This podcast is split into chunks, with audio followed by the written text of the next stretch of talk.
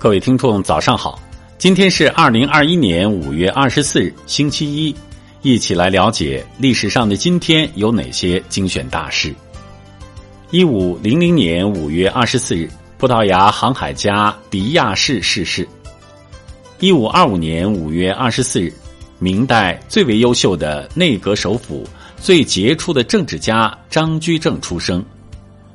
一五四三年五月二十四日。日新说创立人哥白尼去世。一七八七年五月二十四日，美国制宪会议在费城召开。一八四四年五月二十四日，莫尔斯发出首份电报。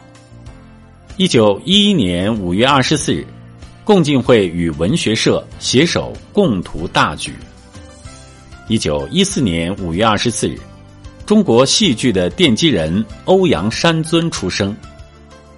一九二三年五月二十四日，共产国际指示中共重视土地革命。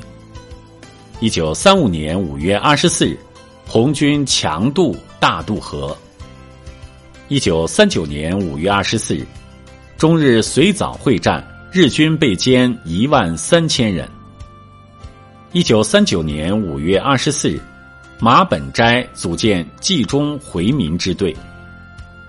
一九五二年五月二十四日，我国开展大规模扫盲运动。一九五三年五月二十四日，立体电影首次出现。一九五四年五月二十四日，巨型电脑预示电子化办公室的到来。一九八七年五月二十四日。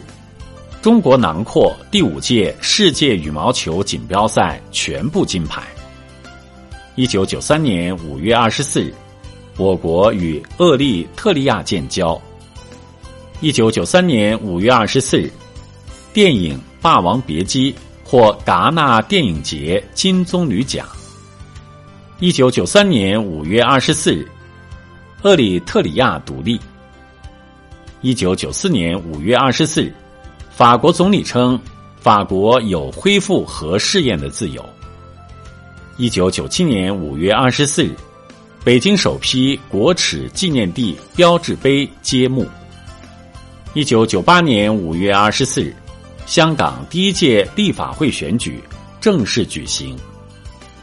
二零零二年五月二十四日，习仲勋同志逝世。